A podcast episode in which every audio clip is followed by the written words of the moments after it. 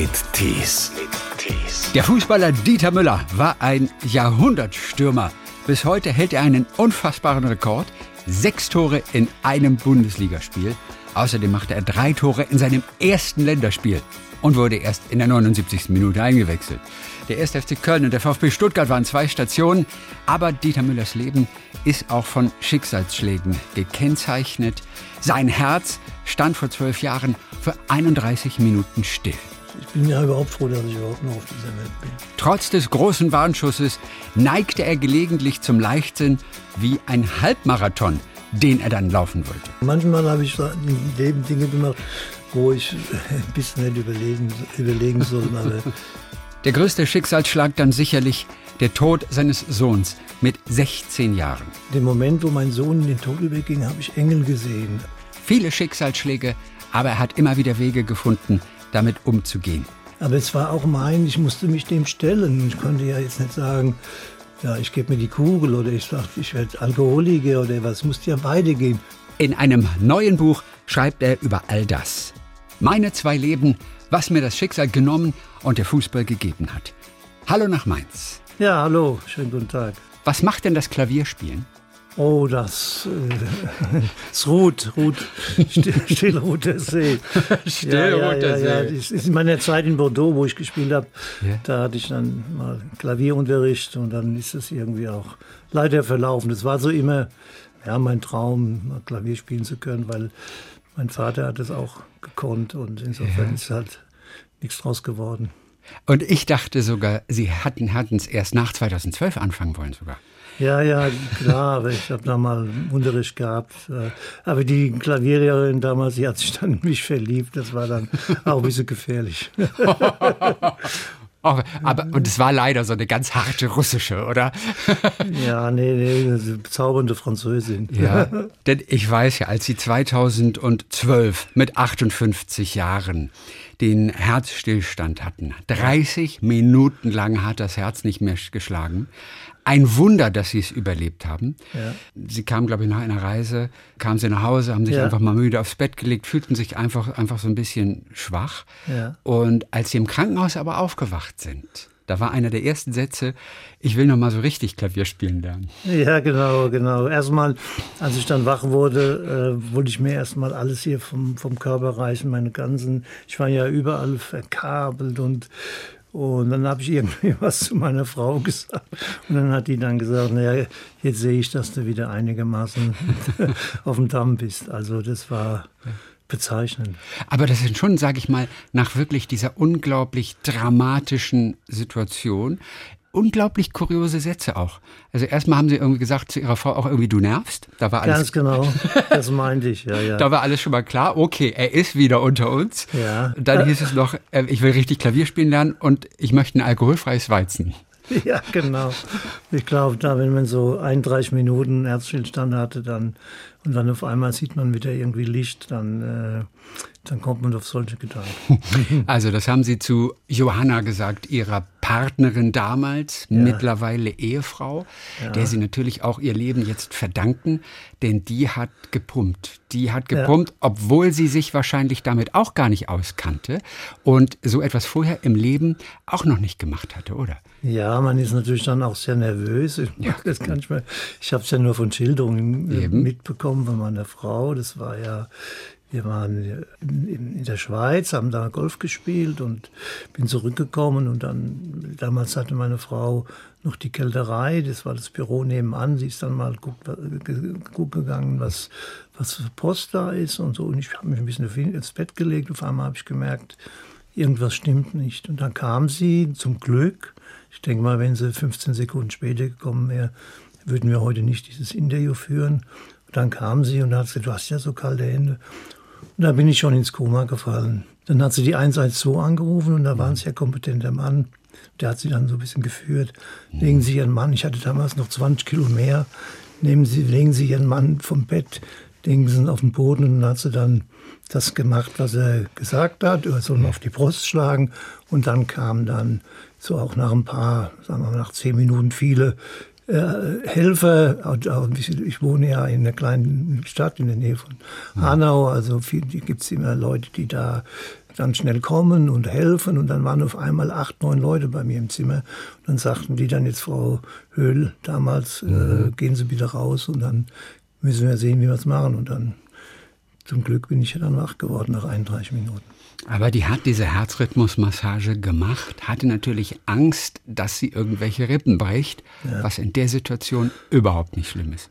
Nee, das ist überhaupt nicht schlimm. Ich, ich habe ja dann auch danach, weil es ja letzten Endes ein Wunder war, dann auch noch viel, auch an Schulen teilweise, mal mich mit Menschen, mit Jugendlichen getroffen, um einfach mal zu erklären, was man in so einer äh, Situation macht. Und das war auch sicherlich ein bisschen so mit ein Grund, warum ich das Buch geschrieben habe, dass ich da auch vielleicht, wenn man nur ein Leben rettet, hat man ja auch schon vieles mhm. im Leben mhm. erreicht. Sie haben sich auf jeden Fall zurückgekämpft ins Leben. War auch keine einfache Zeit, aber es ist alles gut gegangen. Es ja. gab vieles natürlich, was Ihnen geholfen hat, was Ihnen auch Mut gemacht hat. Unter anderem auch, dass die Fans Ihres alten Vereins im FC Köln Ihren Namen im Stadion skandiert haben in dieser Zeit. Wie kam das? Wer hat das organisiert? Ja, ich muss sagen, Sie haben ja sehr gut recherchiert. Na, Sie haben es so, geschrieben, Sie haben es ja, geschrieben. Ja, ja, aber trotzdem auch gut, gut also äh, aufgepasst, wollen wir mal so sagen. Ja, Herr Lehrer. Hervorragend. äh, ja, ähm, ja, ich hatte ja auch keine Zeit. Ich habe das ja Kickers Offenbach als Präsident zwölf Jahre geführt und habe die übernommen. Da waren die am Ende. Und dann war am Schluss so ein bisschen kam, wir sind dann abgestiegen aus der zweiten Liga, kam ein bisschen Kritik. Das habe ich mir zu Herzen genommen. Und dann in so mehr äh, habe ich mich dann auch gefreut. Das war ja auch, ich meine, ich bin ja sehr bekannt in der Region auch Rhein-Main und das hat mich wahnsinnig, hat mir sehr viel geholfen, als ich gesehen habe, da kamen mir dann die Tränen, dass da äh, meine äh, Mitspieler, also Spieler, dass sie mich da mir, mir so Plakat gemacht haben. Das hat mir, das sind alle so kleine Mosaiksteinchen, die dir ja. dann helfen, relativ schnell wieder auf die Beine zu kommen. Also es gibt auch noch ein paar düstere Momente, über die wir gleich sprechen. Aber wir wollen einfach mal so ein paar helle auch hm. ähm, uns rausnehmen. Der Fußball hat Ihnen natürlich unglaublich viel gegeben. Sie haben viele Stationen, viele kleine Momente aufgeschrieben in diesem Buch. Ja. Und da gibt es auch wirklich auch für den Leser so ein paar Aha-Momente, wo man einfach kapiert, wie das früher war mit dem Fußball. Ich ja. fand ja ganz interessant, zum Beispiel U18-Turnier damals in Turkmenistan. Ja. Da gab es immer einen Elfmeterschießen nach jeder Partie, falls später mal entschieden werden muss, wegen Punktgleichheit in der Gruppe. Ich fand die Idee so großartig. Wäre das nicht auch was für die heutige Zeit, um diese unendlich vielen Unentschieden einfach ein bisschen aufzupeppen? Zum Beispiel, ja, das war damals. Sie haben vollkommen recht. Das ist natürlich auch der Fußball ist natürlich immer mehr Kommerz geworden. Das war damals auch ein großes Erlebnis für mich. Wir sind ja damals nach Moskau geflogen und sind dann äh, rüber in die Mongolei, haben dann in so einer, ich weiß nicht, das war so eine Militärmaschine, da waren Schweine, Hühner drin. Können Sie sich vorstellen, was da los war? Also ich glaube, da würde ich heute nicht mehr einsteigen. Und dann haben wir da gewohnt in so einer Kaserne, es war kalt, es war ja, wie man sich das so vorstellt, so, so für 45 Jahre in, in Russland. Also das mhm. war schon ein Erlebnis. Und ja, das hat dann auch geprägt. Mein, mein damaliger Trainer, der auch so ein bisschen eine Vaterfigur war, das war der Herbert Wittmeier und der hat, mhm. war ein großartiger Mensch und der hat uns dann natürlich auch geführt und hat uns auch sehr, sehr äh, tolle Ratschläge gegeben, auch fürs Leben. Und ähm, ich weiß gar nicht, welches Jahr mag das gewesen sein? Das kriegt das war ich wiederum 19, jetzt nicht Ja, zusammen. das war 1900, sagen wir mal, so 72, 71. Okay. Also es war 1972. 71, 72 war das, das war so diese Reise da, also ewig lang her. Und der Herbert Wittmann hat auch einen wunderbaren Satz gesagt, den ich auch mein, ja. mein Leben irgendwo versucht habe. Äh, wir werden ja im Leben immer geprägt durch, Menschen, durch unsere Kindheit, durch unsere durch Menschen, denen wir begegnen. Dann kommt man auch manchmal, begegnet man schlechten Menschen und dann muss man versuchen, da auch schnell Abstand zu gewinnen. Aber der Herbert Wittmann hat mal einen schönen Satz gesagt, vergesst die nie die Freunde auf dem Weg nach oben. Mhm. Sie könnten dir auf dem Weg nach unten wieder begegnen. Und das war ein, ist ein unheimlich weiser Satz, weil ich habe jetzt ein sehr erfülltes, ein langes Leben schon gehabt, relativ. Ich habe jetzt gerade zu meiner Frau gesagt, meine Großmutter, die ist leider mit 59 gestorben Krebs, mhm. das war für mich eine alte Frau. Aber das ist ja heute alles gar nicht mehr so. Nein. Ja. Wenn wir von Menschen sprechen, die einen prägen, wie Sie es gerade angesprochen haben. Sie haben ja doch so einige Persönlichkeiten auch als Trainer gehabt, über all die Jahre. Ja. Und da waren ja wirklich ein paar Figuren dabei, muss man sagen. Welcher, außer jetzt vielleicht der Wittmeier, hat Sie denn am meisten geprägt und hat Ihnen auch menschlich gesehen am meisten mitgegeben? Ja, da gab es zwei. Das waren sicherlich auch mit die, also drei, sagen wir mal so. Das war erstmal Chick Tchaikovsky. Mhm.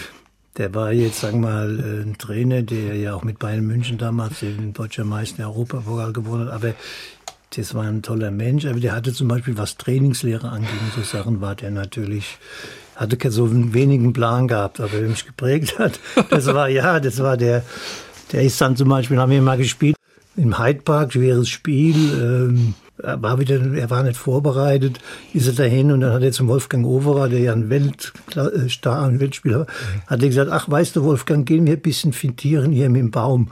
So hat er das so ein Training geleitet und da hat der Wolfgang so gesagt, jetzt schick, sag mal, hast du noch alle Tassen im Schrank? Lass dir mal hier was anfallen. So hat er damals geredet und wir als Spieler haben geguckt. Das wäre ja heute alles unmöglich. Undenkbar. Undenkbar, wenn Sie sehen, wie das alles heute Bayern München, die haben zehn Trainer, äh, äh, Nagelsmann, jetzt da von Leipzig, wir möchten wissen, was die für einen Trainerstab haben. Mhm. Wir hatten zwei Trainer und es, es ist, das ist also heute alles, hat sich das doch verändert. Das war damals halt auch entspannter und lustiger. Ja, aber kann man gar nicht äh, sich vorstellen, dass so ein Mann tatsächlich dann diesen unglaublichen Erfolg gehabt hat. Der ja, hat ja, auch wirklich Fitnessübungen, hat er auch frei erfunden, ne? Ja, ja, der hat dann auch Dings. Aber gut, ich meine, der hatte Glück gehabt natürlich damals mit Gerd Müller auch eines der größten Torjäger aller Zeiten da als ja. Talent und Franz Beckenbauer, die waren jung, die waren billig, die waren dann, äh, die, die hat er auch so ein bisschen geformt, der hatte, der hatte ja einen wunderbaren Charakter gehabt, das muss man auch sagen, er hat auch in Köln dann, als ich ihn begeben, war halt großartig, war auch okay, aber ist dann an Grenzen gekommen. Aber wer mich geprägt hat, war Hennes Weißweiler, sicherlich ja. der größte Trainer, den mhm. ich hatte, und Emi Jacquet dann in Bordeaux, mhm. der ja auch 98 Weltmeister geworden ist mit Frankreich und wunderbarer Mensch und auch ein großartiger Trainer. Die haben aber immer, die waren immer sehr hart. Also da konnte man nicht sagen, so, ich mach das, ich mach das. Oder beim Hennes Weißweiler, ich wollte ja heiraten, damals meine erste Frau. Mhm. Dann habe ich zu dem gesagt, was, heiraten? Nee, es geht nicht, dann musst du trainieren und lauter solche Sachen. Und ich wollte den Yachtschein machen für meine Mutter. Und dann hat er gesagt, Junge, was ist das dann, der Yachtschein? Das kannst du nächstes Jahr, so Dinge hat er gemacht. Also konsequent hat und so Trainer wie Jupp Heynckes oder so, die haben ja auch viel von ihm übernommen. Der hat zwar, der war, der war quasi äh, eine Generation voraus. Mhm. Ich muss kurz mal fragen, was heißt denn fintieren eigentlich? Also als Sie durch den Hyde Park gelaufen sind. Jetzt gehen wir mal ja, also fintieren. Also fintieren heißt so den, den Baum aus, aus, auslaufen. So. Okay, so an, also antäuschen, also und rechts und vorbeilaufen. Rechts, ganz Super. genau. Das hat Chick, das hatte Chick immer, das hatte dann immer gesagt, Wolfgang, mir ein bisschen mit Baum hier fintieren. Ja, ich meine. Äh, Gibt es das Wort im Deutschen überhaupt? Überhaupt? Oder hat er sich das ausgedacht? Ja, der war so. Die Finte ja, kennen wir natürlich. Ja, klar. ja, ja, das hat er sich auch ausgedacht. Also das war großartig, aber natürlich, ich meine, äh, hat mir auch viel geholfen, so ist es nicht. Aber ich ja. meine, der war natürlich. Äh, war, war okay. Aber was für eine Type. Ja, was, für eine Type. Ja, ja. was verdanken Sie denn dem Lorand? Naja, Loran nicht, dass ich vielleicht den Durchbruch geschafft habe. Ich hatte ja natürlich, der Loran, der hatte mal, ich bin ja dann adoptiert worden von dem, äh, ich habe zwei Extreme, meine Kinder. Ich bin relativ, ich sag mal, bescheidenen, einfachen Verhältnis groß geworden bei meinen Großeltern. Wir haben zu, waren glaube ich zu fünft in, in 40 oder 50 Quadratmeter. Wir hatten mal am Wochenende gab es mal ein halbes Hähnchen oder was. Alles nicht so wie heute. Und dann hat meine Mutter, die eine sehr schöne Frau war, hat wieder geheiratet den Müller, das war ein Bauunternehmer und er hatte, war sehr wohlhabend. Da bin ich mit zehn dann zu ihm dann hingekommen und das war natürlich, dann hatte man natürlich auch Sachen im, im Überfluss. Also das waren so zwei Extreme meiner, meiner Kindheit, die mich dann halt auch letzten Endes geprägt hat. Dann letzten Endes halt auch Dankbarkeit. Mhm. So, und dann kommt der Lorand aber irgendwann ins Spiel. Ja, Lorand hat dann zum Willi Gronner, das war damals auch so eine Schieler in, der, äh, in Pakiges Offenbach. Wir hatten ja auch in der Bundesliga gespielt, auch gute Spieler, Kostede zum Beispiel, Sigi Held hat er gespielt, mit dem habe ich dann trainiert. Und dann hat er zu dem Gronner gesagt, ach, weißt du, Willi, hat er Geld von zu Hause, kann sich nicht quälen. So hat er argumentiert. Und dann hat er mich wirklich ganz schlimm behandelt. Also ich war schon auch ein Talent und hat mich dann, ach, ich weiß nicht, da wurden einige verletzt und hat er mich nicht gestellt. Und dann kam halt das Angebot vom 1. FC Köln über den Herbert Wittmeier, mhm. der damals der Manager von Köln dem Team gesagt hat, hol, guck dir doch mal den Dieter Müller an. Riesentalent und so kam das dann. Aber wenn ich vielleicht da gespielt hätte Offenbar, wäre ich nicht nach Köln und dann wäre ich nie in so eine großartige Mannschaft gekommen. Mhm. Aber ist es ein guter Trainer, der Loran? Denn ich habe ja auch äh, wirklich geguckt und auch geschluckt, als ein Spieler einer ihrer Kameraden dort, dort was mit dem Knie hatte. Und er sagt, was für Probleme hast du? Und er sagt, ja, mein Knie, ich kann nicht laufen. Und dann hat er einfach mal gegen das Knie geschlagen. Was hast du für ein Problem? Ja, ja, so war das. Ja, nee, das, kann Sie sehr, das können Sie sich jetzt heute gar nicht mehr vorstellen. Oder nee. zum Beispiel, wir haben mal er war der Meinung, mit irgendwie mit Spikes, also jetzt Laufspikes, richtig, wo man, sag mal, 100 äh, Meter gelaufen ist, könnte man Fußball spielen. Das, die hatten ja so ein ganz weiches Leder gehabt. Mhm. Auf einmal mussten wir mit Spikes Fußball spielen. Ja, und da sind einige haben sich natürlich auch verletzt. Mhm. Unser Torwart, der Fred Bockol, ist dann umgeknickt mit den Spikes.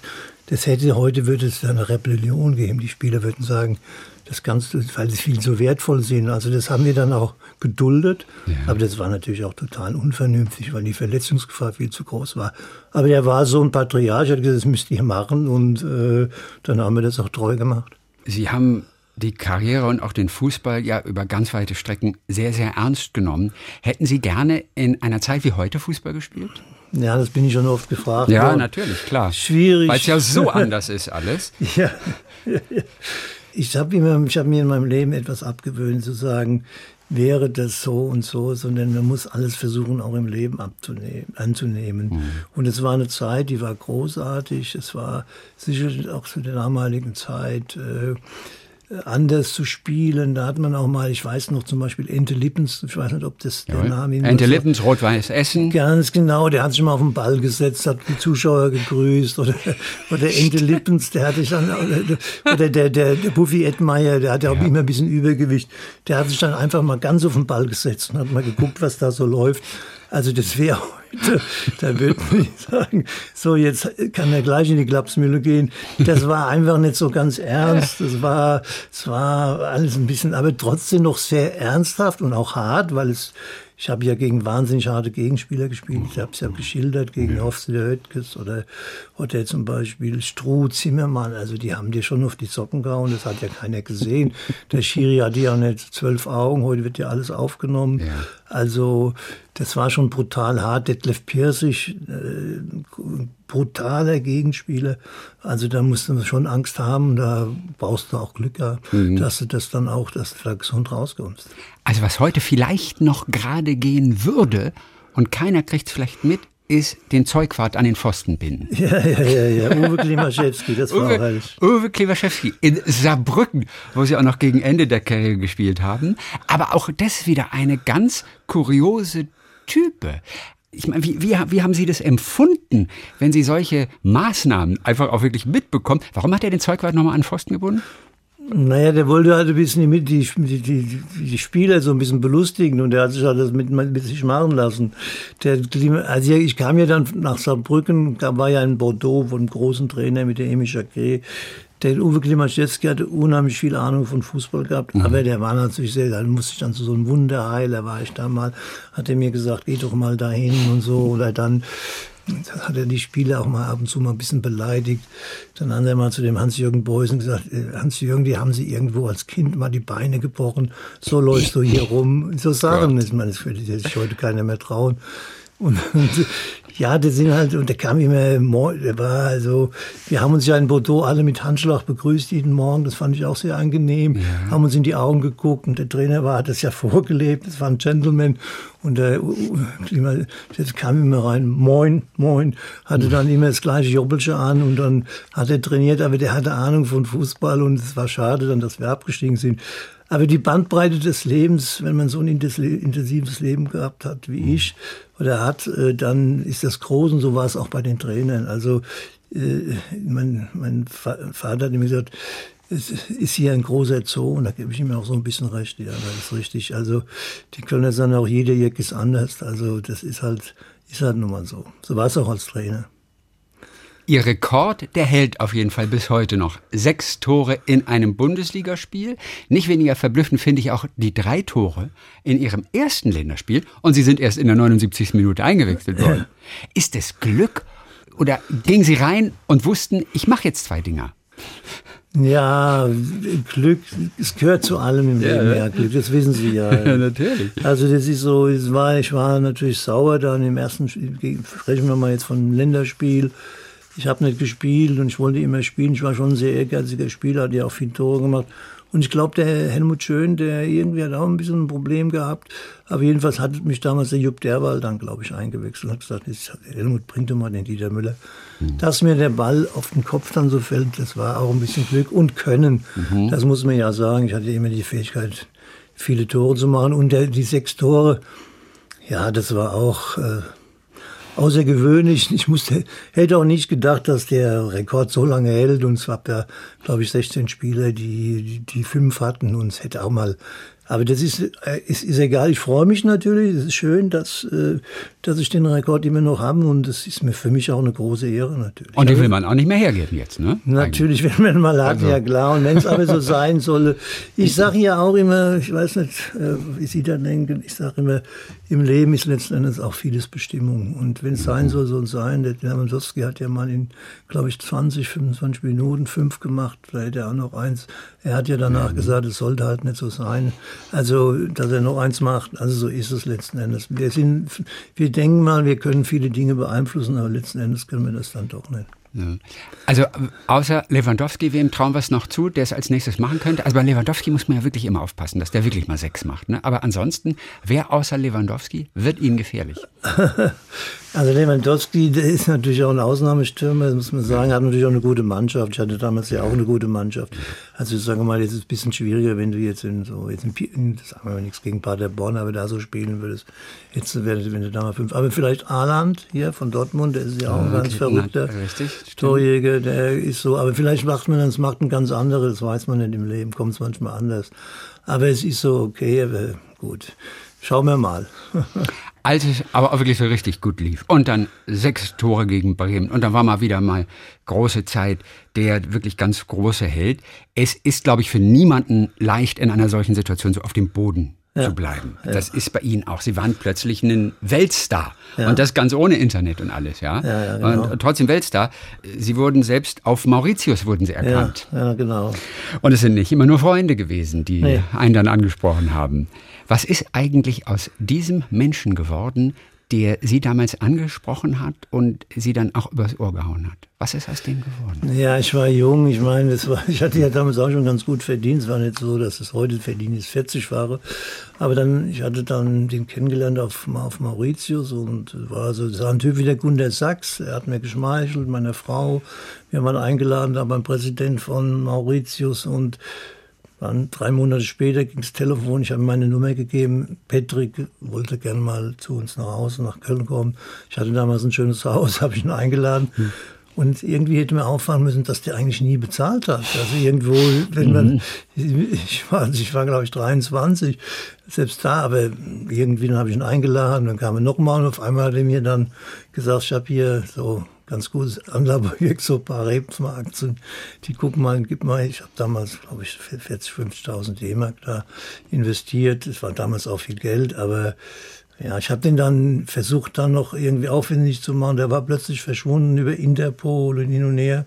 Hab dann auch danach gespielt, mal in Athen und da hat er eine Geliebte gehabt. Irgendwie, die, irgendwie kam ich mal an die Nummer ran.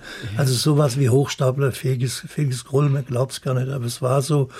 Und dann hat die zu mir gesagt, Herr Müller, lassen Sie die Finger davon, der hat mich hier um eine Million betrogen. Mhm. Der gehört hier zu der Mafia oder irgendwas und schreiben Sie hier Geld ab. Und das habe ich ja dann auch getan. Nur heute mit der Lebenserfahrung wird mir das nicht mehr passieren, wenn man jung ist. Und das ist halt, dann muss man so. Aber es ist auch eine verrückte Geschichte. Es gab viel Licht, es gab viele Rekorde ja auch. Aber so quasi auf dem Höhepunkt, da sind Sie in die B-Nationalmannschaft damals degradiert worden. Wie kam das? Ich glaube, irgendwie, ich weiß nicht, ich war sowieso verwundert. Ich habe ja diese drei Tore gemacht. Und dann Endspiel ja auch äh, ein Tor und wir wären fast Europameister geworden. Und dann hatte ich auch so ein bisschen eine Krise und irgendwie, ich war ein sehr sensibler Spieler, bin auch ein sehr sensibler Mensch und ich hätte mir so ein bisschen mehr eine Hilfe auch da erwartet vielleicht von Helmut Schön zum Beispiel damals, der gesagt hat, komm Jung, was ist denn los hier mit dir? Mhm. Warum? Was hast du für Probleme? Was machst du? Und das hat mir ein bisschen gefehlt. Das hat ja Wittmeier gemacht, das hat auch Weißweiler letzten Endes gemacht und dann auch Emi Jacquet, die wussten mich zu nehmen. Und da mhm. war ich zu außergewöhnlichen Fähigkeiten äh, fähig. Aber das war damals halt nicht so, das musste ich akzeptieren. Helmut Schön war ein großartiger, auch ein guter Trainer und war auch ein toller Mensch, aber die Zeit war halt ein bisschen stehen geblieben. Wir hatten auch zu viele Erfolge. Ich sag mal, ich bin oftmals schon gefragt, warum hast du nur zwölf Länderspiele? Wenn der Höhnes den Elfmeter im Endspiel gegen in Jugoslawien damals gegen, gegen Tschechen, Tschechen. geschossen hat, vielleicht wäre meine Karriere, wäre ich Europameister geworden.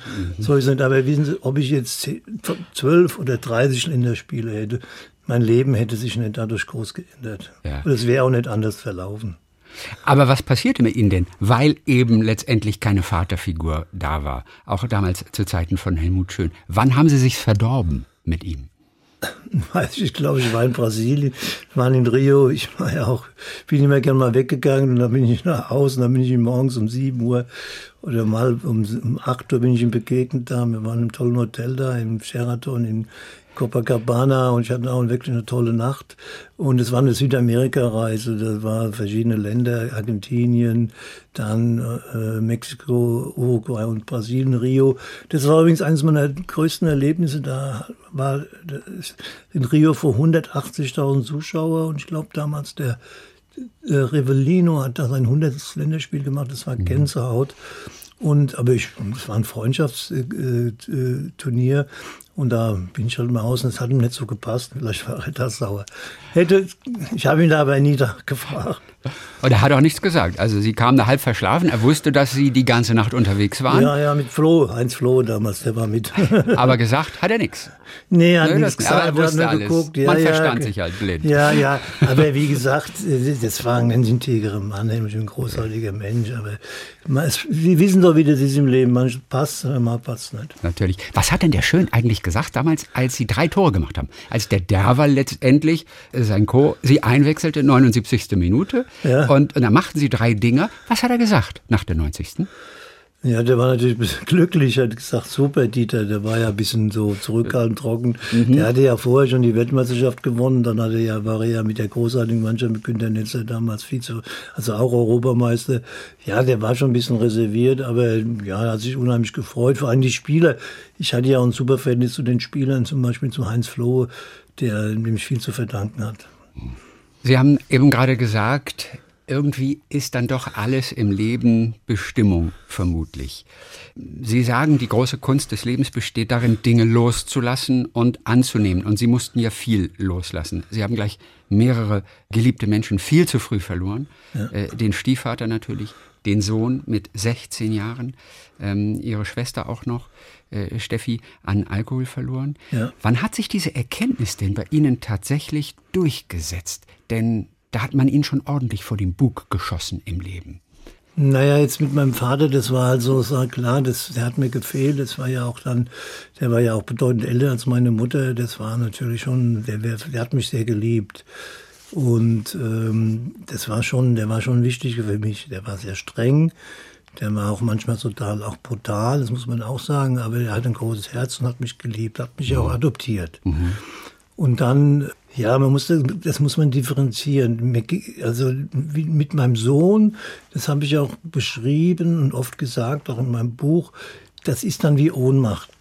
Ich weiß noch, ich saß in, ich war ja damals von meiner heutigen Frau, wir waren, haben total verliebt, wir waren in Spanien in unserem Haus und auf einmal ruft mich meine Ex-Frau und sagt, irgendwas stimmt, Alexander ist im Krankenhaus. Mhm. Und das habe ich auch beschrieben und dann ist das Ohnmacht und dann ist das ja auch wenn du dann nach Köln fährst, es war ja dann in Aachen im Klinikum, er war da oben gelebt, ja, dann musst du sagen, das ist dann schon, ja, die Tragweite tust du auch gar nicht so in diesem Moment äh, begreifen, was, wie dann dein weiteres Leben dann Einfluss nehmen kann auf, auf, auf diesen, sagen wir mal, ganz schweren Schicksalsschlag. Ich habe ihn dann auch begleitet, dann auch in den letzten Monaten, da guckt man schon in die Abgründe der menschlichen Seele. Aber es war auch mein, ich musste mich dem stellen. Und ich konnte ja jetzt nicht sagen, ja, ich gebe mir die Kugel oder ich sage, ich werde Alkoholiker oder was, muss ja weitergehen. Und da habe ich halt viel, ich habe immer sehr viel gelesen, mich, mhm. mich für Literatur interessiert und habe mir dann auch danach, ich habe äh, viel über, über Religion, über Glauben, über, über ich habe ja auch Engel gesehen in diesem, in diesem, dem Moment, wo mein Sohn in den Tod überging, habe ich Engel gesehen, äh, gefühlt. Da habe ich mich mit Engelswesen, wem ist das schon mal passiert, wie gibt's sowas? Mhm. Weil wenn du mir eine gesagt hättest, ich sehe da einen Engel, sagt ja, man hast du noch alle Tassen im Schrank. Aber es war so. Ich kann es nur aus meiner, aus meiner Sicht so schildern. Und da habe ich mit und habe natürlich auch gute Freunde gehabt, wenige, weil du bist da letztendlich allein und natürlich auch eine Partnerin, die mir, meine jetzige Frau, die mir mhm. da sehr viel geholfen hat, die auch ein spiritueller Mensch ist, die mir da versucht hat, dann auch weiterzuhelfen. Aber es gibt keine Antworten letzten Endes dafür, weil was willst du, wenn dir sowas passiert, äh, jetzt, äh, dann bist du letzten Endes alleine und du hast Ohnmacht. Abgründe der menschlichen Seele. Was hieß das bei Ihnen? Also außer dann vielleicht Selbstmordgedanken, die man kurzzeitig hat, die Sie gerade angesprochen haben. Naja, ich war ja, als mein Sohn, da ich ihn pflegte die letzten Monate und hat ja dann nur noch da gelegen, hat nur ha, ha gemacht und mhm ja, und dann habe ich eine unheimliche Kraft entwickelt. Also das war unvorstellbar. Und dann bin ich raus, bin ja dann wieder zu nach, nach Frankfurt. Ich lebte ja immer schon in Frankfurt, also in Offenbach oder mhm. ich meinte in, in Hochstadt. Und dann bin ich dann da und da habe ich nur geweint. Ja, und da war, war wichtig für mich zu weinen, einfach zu viel zu. Und dann habe ich mich wieder ein bisschen gefangen und dann ging das auch. Aber ja, das ist, und das ist letzten Endes, ich, deshalb habe ich auch dieses Buch geschrieben. Vielleicht ähm, den Menschen auch so ein bisschen Hilfe zu geben, weil ich bin ja nicht allein. Mhm. Es gibt viele Schicksale, Menschen, die schlimme Schicksale erlebt haben. Irgendwie wieder Mut zu machen, zu sagen, so, du musst da rauskommen und du musst versuchen, dem allem einen Sinn zu geben. Aber das ist natürlich schwierig. Das ist sehr schwer. Und bei so vielen Verlusten, da fällt es einem von außen natürlich wirklich trotzdem schwer zu glauben, dass alles im Leben irgendwie einen Sinn hat. Ja. Sie schaffen es aber dennoch. Was war das Wesentliche? Was Sie gelesen haben? War es das Spirituelle? Also Sie haben, glaube ich, auch ein tibetanisches Buch gelesen vom Leben und Sterben. Das ja, ist genau. so, so eine Lektüre. Was hat die Ihnen gegeben? Ja, ich, ich habe ja ich glaube, dass alles Bestimmung war und ich musste auch das annehmen. Das ist ja mein ich, ja, es ist, es ist unheimlich schwierig, jetzt sagen wir mal, aus so einem Putzel dann äh, so äh, einen Sinn zu sehen. Ich hatte, ich habe es ja gesagt, 16 wunderbare Jahre mit meinem Sohn, was viele Menschen vielleicht auch nie, nie erleben werden mit jemandem, diese Intensität, diese, mhm. diese Liebe. Es gibt, ja, und das habe ich, ich habe auch großartig, und das habe ich halt versucht, irgendwo dann mir auch ein bisschen Hoffnung zu geben, sagen. Anderen, vielen Menschen haben das nie erlebt. Ihr leiblicher Vater, der war ja von Anfang an schon nicht da, der hat die Familie verlassen. Mutter ist ihm dann auch gefolgt. Ja. Ähm, der war ja auch Fußballer, ne? Ja, ja. Der war erfolgreicher Fußballer. Ja, der war, war, war, war ja, und das Spiel, ja genau. Wann haben Sie das mitbekommen eigentlich, dass der ein erfolgreicher Fußballer war? Ja, ich habe das dann später mitbekommen. Also es war immer bei meiner Mutter so, ich habe ja auch ein bisschen schwieriges Verhältnis gehabt zu meiner Mutter. Leider, äh, ich war, bin eigentlich ein ganz anderer Mensch gewesen und sie ist ja leider vor zwei Jahren gestorben. Mhm. Habe mich immer da versucht, mit ihr auseinanderzusetzen. Das war sehr schwierig, weil ich bin eigentlich ein Mensch, der für andere Menschen eine große Empathie hat und auch Verständnis. Und das, das hat sie nicht so gehabt. Und äh, sie hat mir auch, sie war, hat auch gute Seiten gehabt. Aber wir waren doch sehr, sehr unterschiedlich und ja, ich habe sie gefragt manchmal, aber dann gab es immer ausweichende Antworten und dann habe ich das auch gelassen. Ich habe sie schon mal gefragt, wie war denn eigentlich mein leiblicher Vater? Mhm. Ja, das hat sie dann so gesagt, na ja, der, der hat gern was getrunken und so, das willst du gar nicht wissen und so. Und dann habe ich es auch nach dem fünften oder sechsten Mal habe ich es gelassen. Ich habe das viel über die, ihre, ihre Schwester, meine Tante, zu der ich ein okay, ganz enges ja. Verhältnis hatte, mit der ich groß geworden bin und heute noch. Und die hat mir, mit der habe ich, der habe ich mein ganzes Leben sehr nahe gestanden. Also wie quasi, wir hatten ein Verhältnis so wie Bruder, Schwester. Und das, das habe ich, das hat mir auch viel, die hat auch ein schweres Schicksal, die hat auch ihre beiden Kinder verloren, auch relativ mhm. jung, die Tochter mit 21 an der Überdosis Heroin und die andere an Krebs. Also wir haben so ein gemeinsames Schicksal, dass wir den, die Menschen, die wir eigentlich am meisten im Leben geliebt haben, relativ früh verloren haben. Aber das, das musst du halt versuchen, dann auch irgendwo dann auch sagen, du hast eine tolle Zeit gehabt bei allem und musst es halt annehmen. Mhm, also später hatten Sie dann ja einen Vater, der Sie dann auch adoptiert hat, auch wenn der dann selbst viel zu früh gestorben ja. ist. Aber dieser leibliche Vater, der im Prinzip fast ihr ganzes Leben nicht da war, ja. Der stand eines Tages bei Ihnen vor der Tür. Ja. Es war noch große Zeit nach der aktiven Fußballkarriere. Genau. Es klingelte an der Tür und haben Sie ihn sofort erkannt? Wie war dieser Moment? Das, das, das, klingt natürlich nach, nach Hollywood, ist aber kein Entertainment. Das ist ja ein, ein, eine dramatische Situation. Vermutlich auch für Sie in der Situation dann. Ja, ich habe ja immer, ich habe ja immer mich gefragt, wie es dann war, in gewissen Momenten. Weil ich habe gesagt, was habe ich von meinem, was, was, es sind ja immer Gene, die man, die man vererbt und ähm, ich habe dann immer gesagt, ach, mein Vater muss bestimmt ein netter Mann gewesen sein, weil bei allem, was meine Mutter dann da so gesagt hat. Und auf einmal stand er vor mir und es hat sich jetzt zum Glück hat sich auch so äh, herauskristallisiert. Ich habe mich dann zwei, dreimal mit ihm getroffen. Wir hatten nette Gespräche, aber das war schon wie fast ein fremder Mensch. Da ja. war ich ja schon 42 mhm. und er ist dann kurze Zeit später auch gestorben. Aber es war in meinem Leben, denke ich mal, gut mal ihm persönlich begegnet zu sein. Das mhm. war für mein weiteres Leben schon wichtig, auch einige Dinge zu erkennen. Aber als Sie erfahren haben, der Mann war auch mal erfolgreicher Fußballer, haben Sie dann nicht Anstrengungen unternommen, den zu finden? Nein, das mir wurde das auch gar nicht so mitgeteilt. Das wurde von Anfang mal links, ja, der hat sich nie um dich gekümmert und mhm. so. Was soll ich, das war für mich schwierig. Ich, ich wollte das dann auch nicht und ich habe ja auch mein eigenes Leben gehabt und mein Vater, der Alfred Müller war eigentlich wie mein Vater, ja. ja. Und das war, das wollte ich ja nicht, wollte dann nicht irgendwo rumspielen. Aber ich habe ja schon gesagt, ich denke, es gibt viele Bestimmungen und so war auch so, dass dieser, dass ich den meinen, meinen leiblichen Vater dann auch noch kennengelernt habe. Dann war es auch Bestimmung, dass Sie dann irgendwann nach Frankreich gegangen sind. Ein Land, das Ihnen wirklich viel gegeben hat. Nicht nur was die guten Dinge wie Essen und Trinken angeht. Es ja. war auch eine tolle Zeit bei der Mannschaft. Sie sind französischer Meister geworden, Girondin Bordeaux. Obwohl, als Sie, als Sie anfangs dahin gekommen sind, da war die Stimmung gegen deutsche Spieler durchaus erstmal ein bisschen feindselig. Und daran ja. war auch ihr spezieller Kumpel Toni Schumacher nicht ganz unschuldig. Ja, der Toni war ja damals ein positiv Verrückter. Sie können sich ja noch dann an das Foul von Battistorinen. Ich habe übrigens auch immer Probleme mit ihm gehabt zu der damaligen Zeit als Spieler. Ja. Ich war ja eher so ein Spieler, sagen wir mal, ja, mit dem konnte man reden und so. Und der Toni war natürlich von wahnsinnigem Ehrgeiz besessen, ja. Also der war manchmal teilweise aggressiv. Und mhm. dann haben wir später auch mal so eine Reise gemacht in den 90er Jahren nach Buenos Aires, wo wir da gespielt haben, die mhm. zwei. Das hieß Rhythmen de la Noche und da sind wir uns menschlich näher gekommen wieder. Okay. Und dann hatte ich ihn mal eingeladen nach Bordeaux und zwar, das ging war noch später mit über Battiston, mit dem ich ja gespielt habe in Bordeaux. Und der hat ähm, gesagt, ich möchte mal hier so ein Spiel machen mit ehemaligen alten Straße. Habe ich zu ihm gesagt, hast ein Problem, wenn ich einen Toni Schumacher anspreche? Und da hat der Toni gesagt, ja, er macht das. Und er macht das. Und dann sind die das erste Mal wieder begegnet, ja. damals am Flughafen. Und der Toni ist dann, ich bin ja Weinliebhaber und habe dann auch viel besucht, dann viel diese Weingüter, ja. habe immer noch sehr enge Kontakt. Und damals sowieso der Kellermeister von Mutter und Rothschild, der Raul Blontin, eine Legende, ein großartiger Mensch, der hat mir den Wein näher gebracht. Das war so 1983, 84, bin ich dann oft dahin. Ja. Und der Toni hat auch gern guten Wein getrunken und so kam das dann, dass er gesagt hat, er macht das es war schwierig, weil die Franzosen hatten schon dann da auch mit Schumacher ihre Probleme.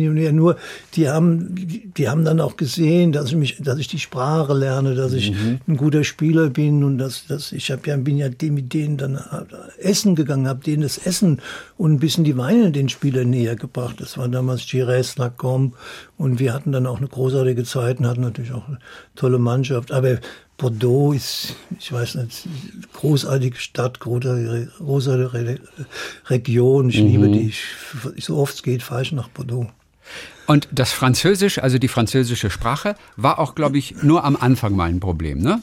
Als, ja. sie, als sie eine Runde ausgeben wollten. Genau, genau. Ich wollte dann äh, für tout le monde, das heißt für alle im ganzen Restaurant Champagner. Und da hat mir der Kenneth Rohr, der mir auch viel geholfen hat, der ja ein Deutscher und der ja nach Frankreich, der auch jetzt äh, mich, mit dem ich drei Jahre auf dem Zimmer gelegen habe in der Zeit und der hat mich dann, hat gesagt, Dieter, das kannst du nicht machen, da bist ein armer Mann. Also Sie wollten eigentlich nur für die Mannschaft, für die ganze Mannschaft Ja, genau, ausgeben. für die Mannschaft. Aber tout le monde heißt eben alle im Restaurant. Ganz genau, das wäre sehr teuer geworden, naja gut. Nach Frankreich fahren Sie so oft es geht. Jetzt waren Sie gerade im Urlaub, die letzte Woche. Ja. Frankreich oder wo waren Sie? Nee, ich war jetzt in Italien. In Italien. Meine Oh. Frau, die wollte mal an Gardasee. Ja. Das hat sie sich gewünscht und dann habe ich gesagt, okay, ich fahre mal an Gardasee und das war auch sehr schön und auch sehr mit, da war auch Corona, also mit sehr viel Abstand und wir hatten ein schönes Hotel, alles gut. Italien ist ja dann doch noch relativ leer zurzeit. Neulich sagte mir jemand, wenn man mal nach Rom möchte, dann jetzt. Denn die Museen sind offen, aber da ist kein Mensch. Da musst du nirgendwo Schlange stehen zurzeit. Man traut sich ja, also sie haben sich getraut, aber viele trauen sich jetzt noch nicht so, nach Italien zu fahren. Das ist noch so ein Schritt irgendwie. Ja, ich muss dazu sagen, äh, wir hatten dann im Hotel äh, ähm, Leute aus Liechtenstein kennengelernt, ein Ehepaar, wo wir ein bisschen mal ein bisschen Kontakt haben, aber wie gesagt, auch immer nur mit Abstand. Wir haben da wirklich da, äh, ich denke, man muss da auch sehr respektvoll mit umgehen. Und ich bin ja gerade, durch meine Herzgeschichten muss ich sowieso sehr vorsichtig sein. Und die sind mal nach Venedig gefahren und die haben gesagt, Venedig war leer. Ja. Nichts los. Also die Leute haben noch Angst und sind noch sehr verhalten, sagen wir mal so. Also, Sie passen besonders auf. Ja. Sie sind Risikogruppe, erst Genau. recht nach dem zweiten Infarkt, Ja, den Sie genau. dann fast noch gehabt hatten. Es war kein Infarkt, es war kurz davor, richtig? Ja, das war Blödsinn. Ich wollte einen Halbmarathon machen. Manchmal habe ich im Leben Dinge gemacht, wo ich ein bisschen hätte überleben, überlegen sollen. Aber ich denke mal, das ist Teil meines Charakters und äh, das war blöd. Also ich wollte dann einen Halbmarathon in Bordeaux zwei Jahre später laufen. Bei der Hitze, so viele Menschen, das habe ich alles völlig unter, unterschätzt. Und Da hätte Sie doch einer zurückhalten müssen eigentlich. ja, ja Zumindest Ihre Frau. Richtig, die hat ja, die- der habe ich gar nichts gesagt. Ich habe nur gesagt, ich fahre nach Bordeaux. Also da war sie noch, ist sie immer heute noch sauer auf mich.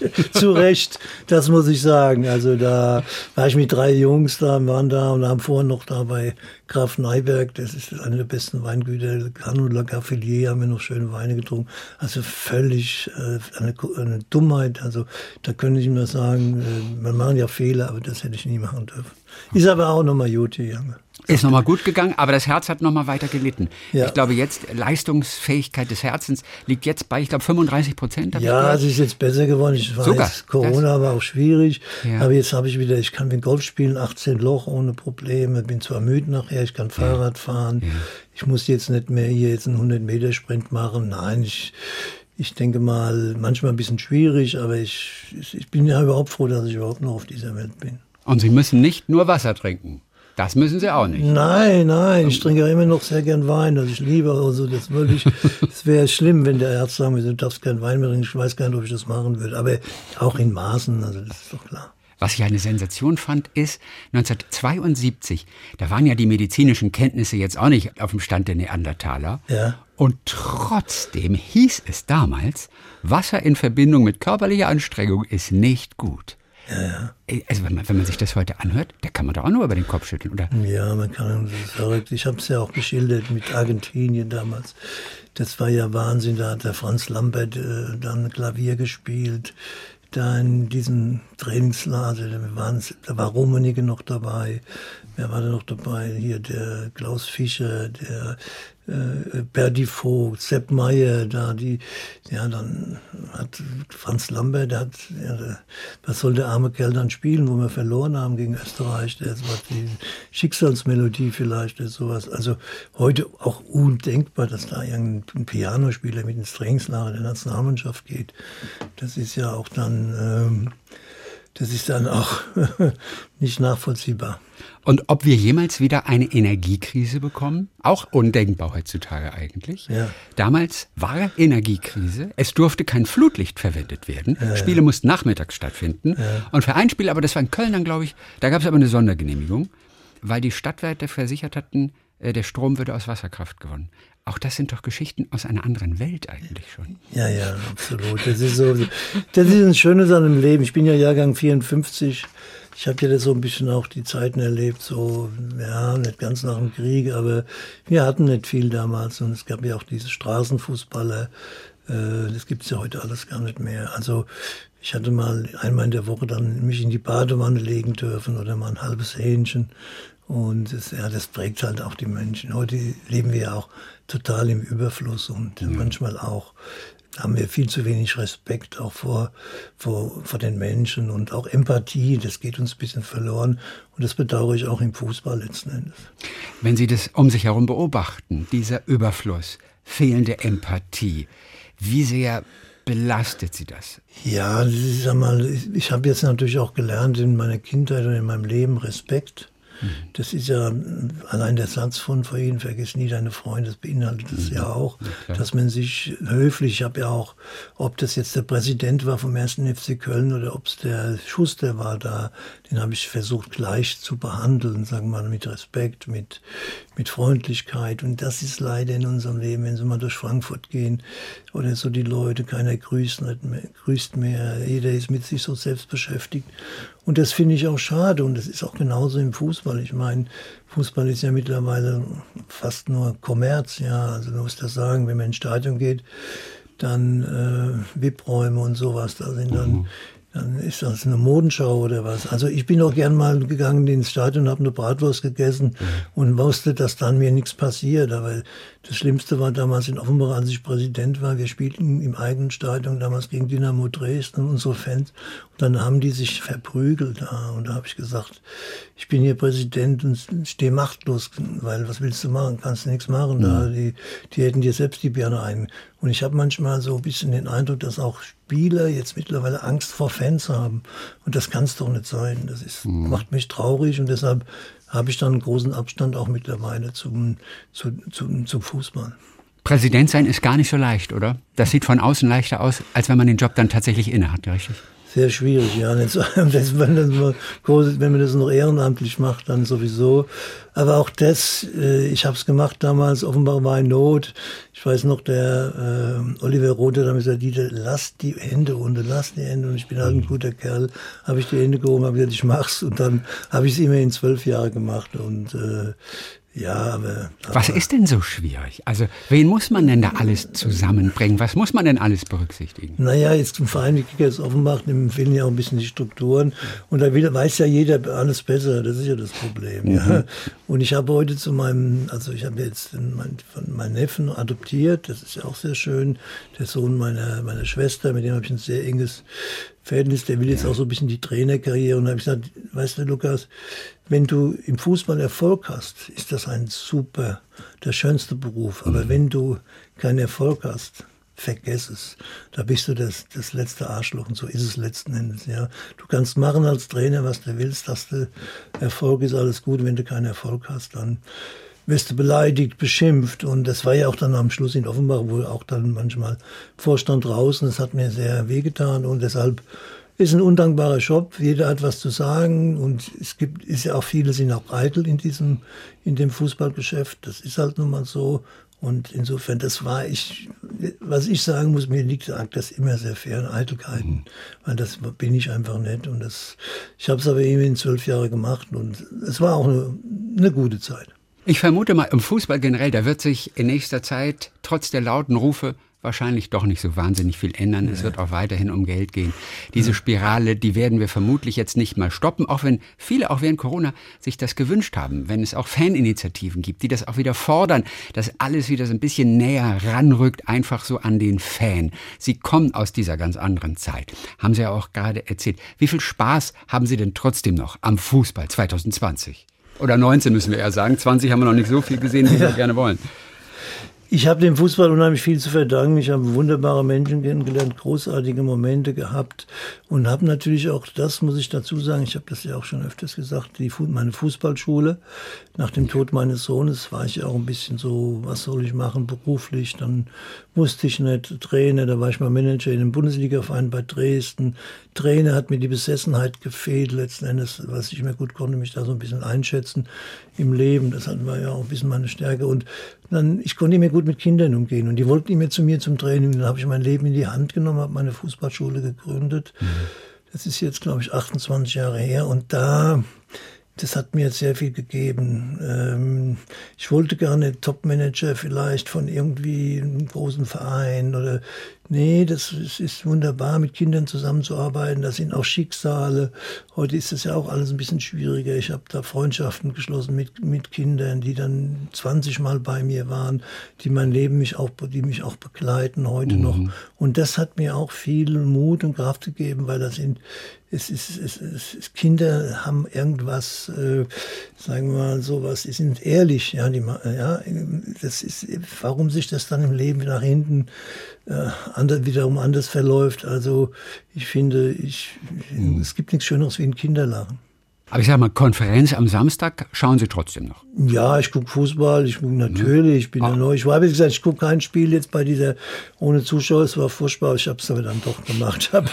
ich, das finde ich aber auch gut, ehrlich gesagt. Ja. Also die brauchen, brauchen sie auch als Zuschauer. Ja. Und ganz ehrlich, wenn man sich ein bisschen diese, diese Atmosphäre, diese künstliche, so runtermischt, dann fühlt sich doch als Fernsehzuschauer fast echt an, oder?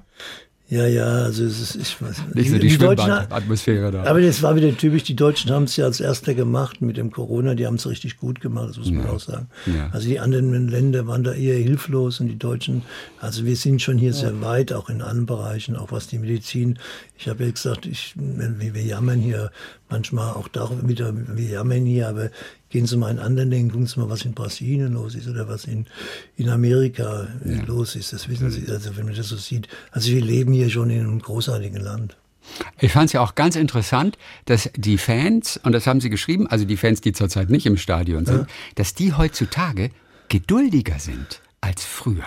Ne, da haben sie Europapokal gespielt, 2-1 geführt und trotzdem äh, wurde skandiert, aufhören, aufhören ja. und ausgepfiffen. Kurios eigentlich auch. Was unterscheidet den Fan von früher und von heute? Ja, die Leute waren damals auch schon so aggressiv, aber es gab nicht diese Medien. Es konnte natürlich nicht jeder sich da über das Internet, jeder kann sich ja heute positionieren. Ja. Kann auch einen beleidigen und sowas. Ja. Das war damals natürlich weniger und man konnte jetzt auch, sagen wir mal, was in Stadion gehen. Es war alles ein bisschen friedlicher. Ich finde das auch schade. Jetzt, wenn man da so einen Mann wie den Dietmar Hopp, der große Verdienste hat, auch wenn ich bedenke, was der Mann in seinem Leben geleistet hat, dass der auch, äh, was der an Spenden und so weiter da und dann dem so da äh, als Schuldigen, warum macht man das? Das verstehe ich nicht. Also das sind das ist sicherlich ein, ein großartiger Mann und dass diese Aggressivität teilweise der Menschen, das ist für mich nicht nachvollziehbar. Dieter Müller, der Jahrhundertstürmer, der so viele Erfolge hatte, so viele Titel erspielt hat, aber eben auch viele Schicksalsschläge hinnehmen musste, hat über diese beiden Seiten und alles, was zwischendrin war, geschrieben in Meine zwei Leben, was mir das Schicksal genommen und der Fußball gegeben hat. Dann wünschen wir toi toi toi auf jeden Fall für all die nächsten Jahre, für die Fußballschule ja. und dass auch Ihr Verein, für den Sie fiebern, ja. dass es dem gut geht. Ist es der FC Köln oder Bordeaux oder ein bisschen Stuttgart? Für wen schlägt denn Ihr Herz am meisten? Ja, ist natürlich so. Offenbach. Offenbach. Noch, natürlich. Ja, ich bin ja da groß geworden. Natürlich, klar. Ich würde sagen mal so gleich Köln und Offenbach. Mit Bordeaux, das ist weit weg. Da war ich jetzt letztens mal bei der Verabschiedung von Marius Tresor. Der ist da äh, in die Rente gegangen. Nein, ich möchte mich auch nochmal bedanken für dieses wirklich sehr intensive und tolle Gespräch. Und äh, jetzt hat mir richtig Spaß gemacht. Wir haben nur zwei Stunden zu wenig, aber ansonsten ist alles gut. Beim, wenn ich noch mal ein Buch im Leben schreibe, dann komme ich wieder zu Ihnen und dann haben wir noch mal eine Stunde Zeit. So machen wir es. Dieter Müller, Grüße nach Weiz. Herzlichen Dank für heute. Vielen Dank. Tschüss. Talk mit Tees.